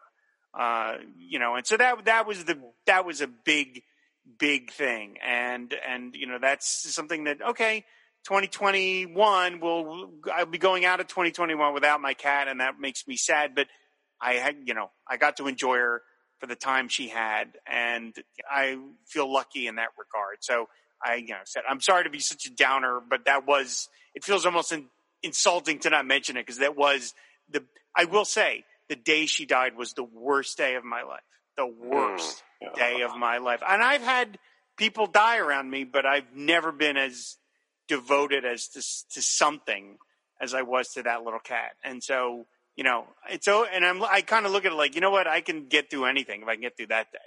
Uh, you know what I mean? So, I mean, good Lord, they canceled Aquaman again. I got past that. So, I mean, geez. It, it wasn't a, it wasn't a downer, Rob. We appreciate you opening your heart and sharing that Yeah, with us. yeah. And, No, and- absolutely. And, and now it's up to Ange to follow that up. There you go, So, Ange. There you go, buddy. There Uh, yeah, Max, yeah. talk about Ratt again. yeah, yeah. or we're letting Ange go next because he's got a cutoff here. Yeah, but I will say we can have Max talk about Ratt again because you know what comes around goes around. Oh, my God! Oh, man. that was the best dad joke of the night. so much. Thank you. Um, uh, so I'll just say personally for me, um, probably the biggest thing that um, that I've done since the pandemic is I've really started to get into hiking. Um, I started to do a lot of local hiking around some nature preserves um, that are right down the street from my apartment. And what started out as like, oh, I do a half a mile, just walk around the small pond, is now like this five mile hike that I try to do at least twice a week up and down Nice. a couple of hills. Um, uh, and uh, I really go. I don't have earbuds or anything like that in. It's just sort of me uh, walking out in the woods. Uh, and what has happened is that a buddy of mine at work, who is like a like probably could be a you know a guide for hikers, is like, oh, if you're doing this, you should come with me, and we'll do like four thousand footers in New Hampshire. So I've started to um, do some day trips with him and really do some like significant hikes. Uh, and uh, I've really just started to enjoy it. I had no idea that I would ever enjoy it as much as I have. So um, that's probably been the biggest like non geek that I've done. It really helps with uh, you know, keeping um, weight off and, and, and trying to stay in shape. Um, so that's just been fantastic. Um, there, believe it or not, there are comic cons that are going to happen this summer. Um, so I've uh, started to prep um, for uh, Terrificon, which is um, sort of the local con that um, I think is sort of the best convention uh, around. Uh, and they're starting to like form a, a, pretty decent guest list. There aren't many um, guests that I haven't seen before at other cons, but um, one of them uh, who I've never met before is Lee Weeks, whose art I really enjoy. So great artist, great, yeah. very underrated. Very underrated. So I'm hoping to meet him uh, and see if I can grab a sketch from him, sort of like the big get, um, uh, at least based upon the guest list now. Um, and then, uh, you know, the hospital is starting to uh, return to normal. My oldest daughter graduated college, so um, I'm dating. So there has been uh, a lot of stuff that's happened over the course of this year, enough that people laugh. But I always say, you know, the last year has kind of been like the best of times and the worst of times. so, uh, uh, but um, uh, I'm in a good place, uh, and I totally appreciate uh, you guys uh, being buddies out there uh, in the internet world and inviting me on these shows. You're very welcome. By, by the way, I want to say if anyone has ever been to a convention with Ange and you see the amount of comics he lugs behind him, that's how you stay fit, my friend. That is a witness.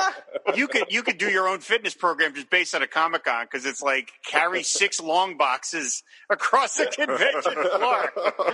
Yeah, Rob Rob Rob missed the whole pre-show because his internet was down, where we talked about Angie conventions. Actually, yeah, yeah, it's unreal. I, I, yeah, I pack the backpack filled, and then I decant and I refill the backpack and, and so to go back wow. in. So I don't have a I don't have a hand truck with long boxes. It's all the backpack, but um, it is a, a, nimble dance. Uh, How uh, you don't tip over is just un- unbelievable.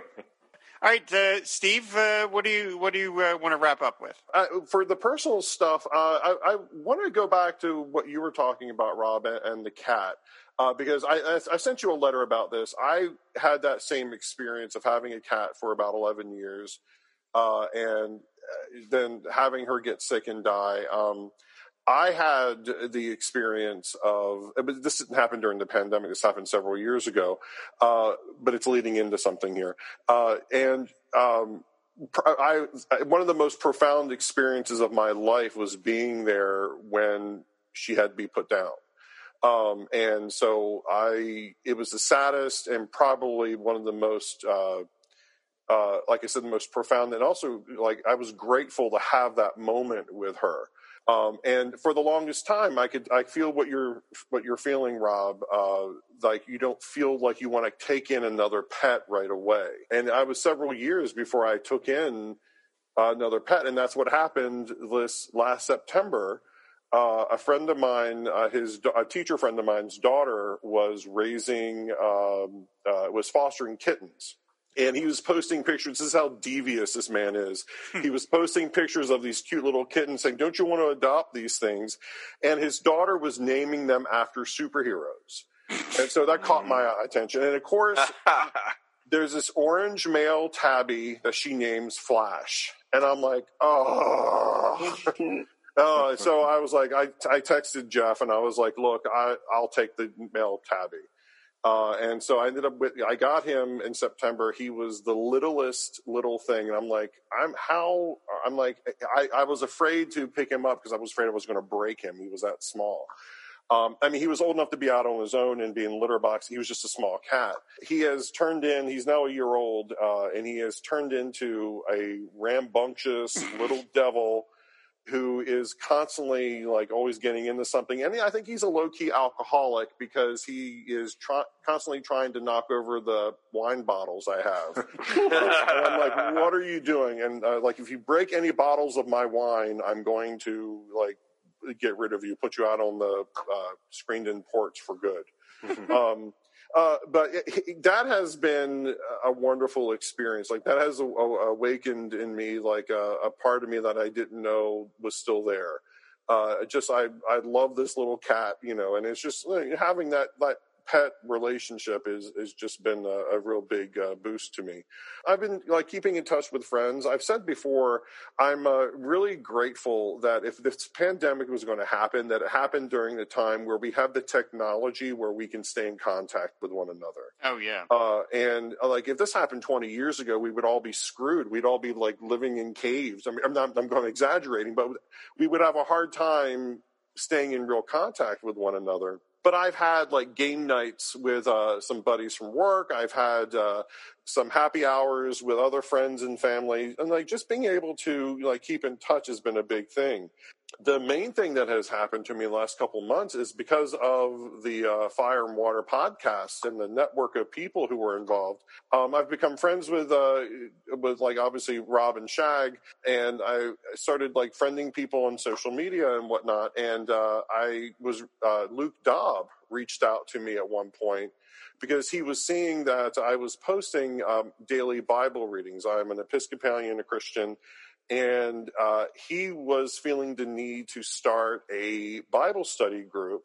And he reached out to me out of the blue and was like, "Hey, would you like to uh, join this Bible study? Some other people who are friends of the network are going to be involved in it."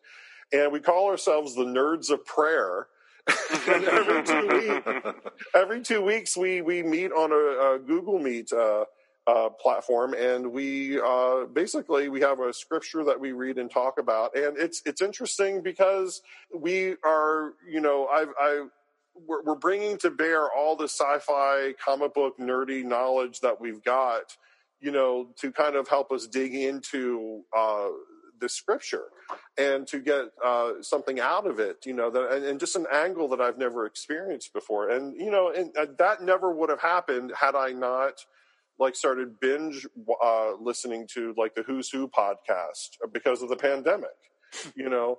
Uh, and so all of that has come out of it. So I've, I've actually come out of this pandemic with a lot to be grateful for and I, I, it, as much as it has sucked, and as much as I want us to go back to normal, I'm like, there are things that have happened because of this pandemic uh, that have like good things that have come into my life because of it. And I, I I, I, I, say that not to downplay all the horrible things that people have been through. I, I, I mean, I, don't want to, uh, I don't want to like uh, discount that. But I'm like, you know, I've I've been very fortunate, and I have a lot to be grateful for. I've got things now in my life that I wouldn't have had otherwise. That's a great thing to be able to say. Mm-hmm. That's really beautiful, and yeah. that uh, that that Bible study group is uh, a really great collection of people. It I, is. we've, we've communicated a bit about that. I adore everyone in there, so that's fantastic. It also allows the Fire and Water Network to claim we're a church and we're tax free. Ironically, there is a Fire and Water Church who uh, has, has, has throw, tried to throw their weight around a couple times about That's the name. Right. That's, That's true. Right. And then, yeah, our, our, our, network feed went down right after that. Hmm. Uh, uh, all right, so Max, uh, any any final words? Uh, well, just that I've been. I, I think I've mentioned this on probably other podcasts before, but uh, right as the pandemic, right before the pandemic hit, uh, my wife and I moved into this into the neighborhood that we're currently in and the apartment that we're in, and we were here for maybe a week before lockdown happened. Uh, so really, what we've been, what we've been trying to do is kind of explore this neighborhood that we've been in for more than a year and don't know anything about. So you know, just very um, very gently, we've been easing into uh, going to restaurants, uh, going to used bookstores again. You know, just trying to be involved with the neighborhood. There's a very um, there's a very active uh, neighborhood group here, uh, which has been nice to get uh, involved with, and uh, just trying to remember what normal feels like.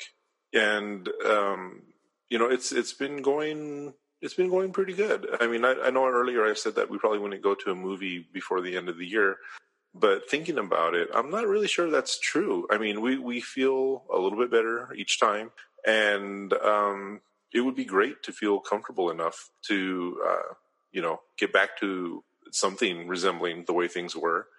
Um, and in the meantime, we're having a good time, you know, finding bakeries and, you know, a place where I found really good mole enchiladas and um, you know just uh, just stuff like that. And we were very lucky. I've, I've, i know I've mentioned this before. My wife and I uh, work in publishing, and we have been freelancing for a long time. So we were already used to working from home and from being basically in each other's, you know, hair 24 seven almost. And, uh, luckily for us, that made the pandemic, uh, cause you know, you, you hear how people, you know, for some people it was a strain. For us, it was very fortunate because we had each other to lean on. And uh, just to kind of build off what Steve was saying, uh, you know, doing these podcasts, uh, talking to you guys, being able to talk to my family, all these things, you know, that we wouldn't have been able to do 20 years ago made a huge difference, a huge difference. And uh, I'm looking forward to uh, meeting a lot of people in in person, which I thought was going to happen last year and didn't happen. you know, didn't happen. Um, but you know, for for now, I'm just grateful to uh, you know kind of be involved in a way that wouldn't have been possible before. We're gonna we're gonna make a Mold-A-Rama Con happen. We're gonna do Oh. it. Max. Oh Yes. man. Well, you know, actually, I'm going to a doctor's appointment uh, in a few days, and that doctor is not far from the Lincoln Park Zoo, which just which just recently added some new Mold-A-Ramas. So, I want pictures, or it didn't happen. so that is definitely on the list of things to do. I'm Awesome. picturing I'm picturing Max like and it's like search for your local provider and Max is trying to put in like providers close to Mold-A-Rama location. United And Healthcare is like, what? We can't do that. What are you talking about? I need that podiatrist. I, I don't need a gynecologist, but I guess you know. so, uh, all right, well, all right, Shagwell, bring us home. All right, so uh, everyone's been talking about pets. So I, I have an eight-year-old dog uh, who just got classified as an older dog. So we are now the proud owners of Pet Stairs uh, to help the dog get on the bed, which is embarrassing, but uh, it's all to make him happy. So uh, on the, also on the personal side, school. Uh, my, you know, Steve talked a lot about school. My daughter's been attending in person for her first year of high school. Just finished that up today, as we record. Was her last day of high school. My step my stepson uh, finished high school a while back, and uh, he's been trying to find his way. But I'm very excited to say he's in tech school right now, uh, is studying avionics, and he's really taken to it, and that's been very very exciting. And all this has been done in person, so it's been a very scary year for us as parents with our kids both in person these classes. On a personal side, you know, Rob, you, you guys launched the Fire and Water Fitness Group, which I kind of like kicked the door and stormed my way in. And I'm embarrassed to say this past like six months, I have been slacking horribly. So I'm actually going on the record here talking about this, hoping that you guys will help keep me accountable. Uh, I, I just can't seem to bring myself to get on the treadmill much anymore. It's, it's just a, a lack of like desire. So I, I, I want to start that. I need a, I guess a mid-year resolution. I don't know, something to get me back out there. So as far as stressors go, you always hear the stories about building a house is one of the biggest stressors. Boy, is that true. um, we, we, we're in a, in a moving situation where we're, we're moving out of the place where we are. We, we went looking for houses and stuff like that. We, we sold our house years ago. We decided we were going to get something finally. And we ended up going from shopping for houses to rent to shopping to houses to buy to suddenly we're building a house. Uh, and that is an insanely stressful experience. But hopefully by uh, the end of the year, we'll be in the new house and everything will be great. And the irredeemable chateau will will, will finally be done. Uh, I do find that when I when I get stressed out too much, uh, I, I, there's a Doctor Who game I play. It's it's stupid. It's it's it's. I don't know if you've ever heard of this popular game called uh, Two Zero Four Eight or Twenty Forty Eight. It's a mobile game. It's basically like a sliding matching game. I got to tell you, and I only mention this because uh, we talk about stress relievers and stuff in the time right now. When things get to be too much for me, that's literally what I do. I like focus on my tablet and just do this because I'll start playing, and like an hour and a half will pass, and I'll look around and be like, "What just happened? Where'd that time go?" So sometimes you just need to, you know, really dis- disconnect from the world for a while, and that's really helped. Max, I'm glad you brought up the working from home situation because I've, I've worked from home for about eight years now. And my wife and I always joke that if we ever had to work together, we'd probably kill each other. And so with her working from home for the past year, we were very afraid how that would turn out. And it has been amazing. This has been one of the, probably the best year of our marriage. We are so much closer and it's a stronger marriage and healthier than it's ever been. That's not to say we don't have bad days. Everyone does, but it's, it's just been wonderful for us. And I'm just so happy about that. And I'll, I'll close this out on a geeky note. Uh, I went to an in-person comic convention or nerd convention this past weekend. So here in my local town, they had a, a convention. Uh, you guys may know who Jared Albrecht the Yard Sale Artist is from the Longbox Crusade Network. He, um, what's the best way to say this? Home invasions my house every time there's a convention here. so uh, he came in, crashed here for the weekend, and I was like, well, I wasn't going to go, but you know what? Jared. Uh, all right. So we, I went, my daughter went with me for a little while and uh, it was fun. It was really nice being out amongst the geeks again and ran into some old friends. And about, I would say about 80% of the people were wearing masks. It was required. And of course, there was the 20% who didn't, but the 80% of the people did. I was really happy to see that. You know, of course, we wore ours. Because, uh, you know, it's been a long, the last geek convention I went to was Boston Fan Expo with you, Ange. That's the last geeky convention I went to uh, in 2019. So it was really fun to be there. And, and I'll close it out with one other story, which just sort of kind of wraps up the pandemic here. So I mentioned Boston Fan Expo is the last geeky convention. Uh, the last actual convention I went to that was for my daughter in March of 2000, like literally five minutes before the world went into lockdown. We went to this convention, and Rob, I know I told you about this thing at the time. Yes, I tried to describe reason you you refused to meet with me when I was in Florida. That's exactly right. That's exactly right. Thirteen thousand screaming teenage girls at this convention, all packed into one hotel. It was like watching Beatlemania. These girls chase some of the quote unquote celebrities that were there, and I've tried, and at the time I kept trying to describe it to all my friends. I'm like, it's kind of like a YouTube thing, but it's not. It's just kind of it, it, it's a video. It's like a YouTube. I don't know, and I couldn't describe it. Thirteen thousand screaming girls running around after all these quote unquote celebrities, and now here we sit a year later, and I can tell you, Rob, that convention was a TikTok convention. And now everyone knows what that is, which is kind of funny. Oh, wow. That a year later I went to this thing, couldn't describe it, and now everybody knows exactly what it was. Hmm. and it was it was crazy being there a year ago. So literally, we all knew the pandemic was coming, and we were using hand sanitizer like crazy, but no one was wearing masks yet. It's it's it's hard to fathom that just you know a little more than a year ago I was doing something like that when you go to a Comic Con, I mean, everybody's going to have masks on because it's like they're cosplaying. So it'll work out.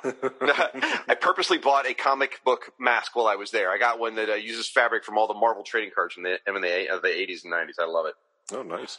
I look forward to going back to Comic Cons. We, I last year we talked about I wanted to do more this year, and of course in 2020 I did none.